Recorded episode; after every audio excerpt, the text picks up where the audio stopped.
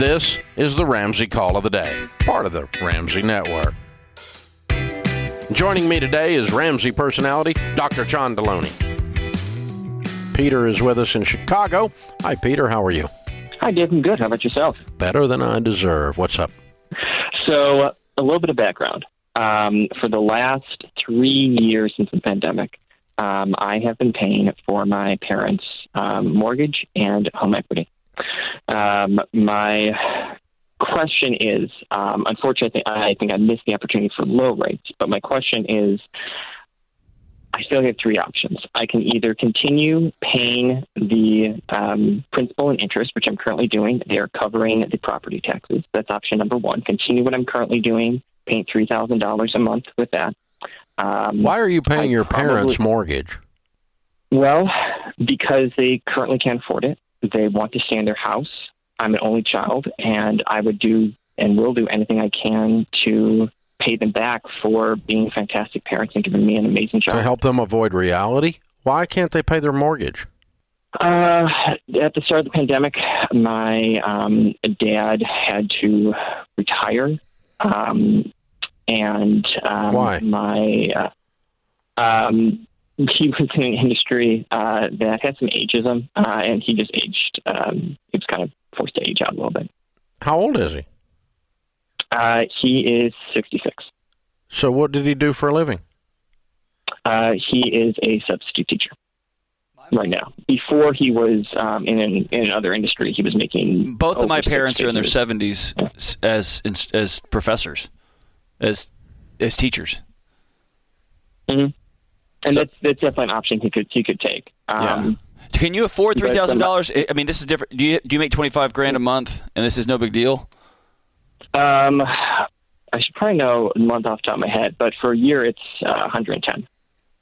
That's right. How old are you? Uh, 29. And you're single, I take it. yeah. Okay. All right. Uh, you live with them? I did move back with the pan- during the pandemic, which is why I was happy to help them out. Um, to take a step back, Dave, this was not um, supposed to be a long term solution. It was supposed to be temporary. Yeah, um, it needs had every be. intention of, of getting a, getting a new job. He was really good in his industry. He had experience. Um, and they have no it, money. Um, they're combined making around forty-five a year. Yeah, and what's the house worth? Uh, seven seven ten. Yeah, and what do they owe on it? Uh, they owe uh, two hundred eighty-three. Yeah, they need to sell it and buy a house for five hundred thousand. It's paid for. Yeah, uh, th- that's a that's a non-starter. Um, no, it is a starter. It's a, it's a total it's a starter. starter. It's a complete starter. Total starter. The non-starter is this dysfunctional crap that you're weaving that is your life. That's the non-starter. The non-starter is that a 29-year-old is taking care of these fully capable adults who need to get off their butts and take care of themselves. Um, it is not an act of love there is so much weirdness going on behind the scenes in this conversation. I can't breathe. Especially some sort of return on investment, as though they were great parents, and so they're entitled to X percent of your of your income because they don't want to work. Yeah. Or they didn't save up or they made some life choices. I'm all about helping your parents out, man, but let's is, pretend that you had a job that was making $20,000 a year and you were in an apartment uh, and they were in this pickle. You know what they would do? They would sell their house and buy a $500,000 house and get a job to be able to live there. That's what they would do. So it's not a non starter. Uh, you are trying to make their fantasy world exist, and it's not sustainable. And you are a, a participating in the fantasy as though the fantasy that you can prop them up and keep this thing going forever. You can't. There, this is, has such a short runway, and it's gonna then it's going to hit the wall, and it's going to disintegrate like NASCAR, and the engine's going to fly up in the stands. Mm-hmm. I mean, this is this is you got about two to three years on this before the all the emotions in this mess melt down and the and the finances unravel. So this is not a refinance question. This is a uh, Peter. You've made some. You guys have made a mistake of trying to.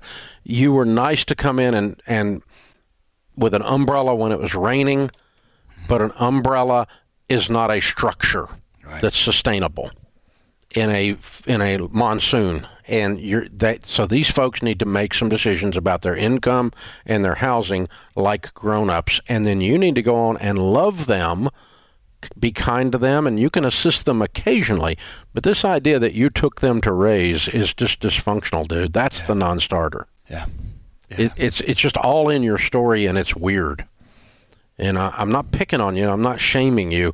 I, I just want you to hear it loud and clear because you aren't. You're, you're nowhere near hearing it. That's why I'm smacking you so hard because I really want to shake you a little bit and give get your attention because um, this is not good mental health. It's not good relational health, but more importantly, you're you're intentionally sacrificing your future to not to keep somebody alive, but to prop up a fantasy. There's two, and there's a difference there, right? Um, So here's the thing. Uh, John, John, let's talk about this minute because it comes up with boundaries issues, and this is a, kind of a boundaries question in a sense, all the time. Um, this we call we call uh, the 30s and 40s. He, he's a little young for it, but the, we call them the sandwich generation because they've got their kids to raise and put through college, and many times their parents have got issues, and they're sandwiched between both of the financial needs pulling at them. So you have to have real clear boundaries and love. And many of uh, many of my brothers and sisters in Christ um, twist and make toxic the scripture that says to honor your father and mother, and that means that we have to do whatever. No, it doesn't. If your mom is doing cocaine, you are not honoring her by giving her money. right. It's not honor. That's participation in dysfunction. That is not honoring. That is not an act of love. That is not an act of honor.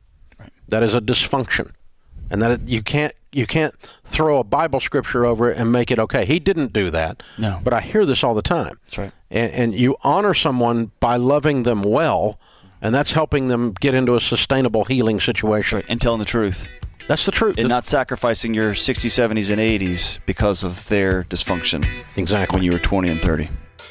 Thanks for tuning in to the Ramsey Call of the Day. To check out all of our podcasts, just search Ramsey Network on Apple Podcasts, Spotify, or wherever you listen.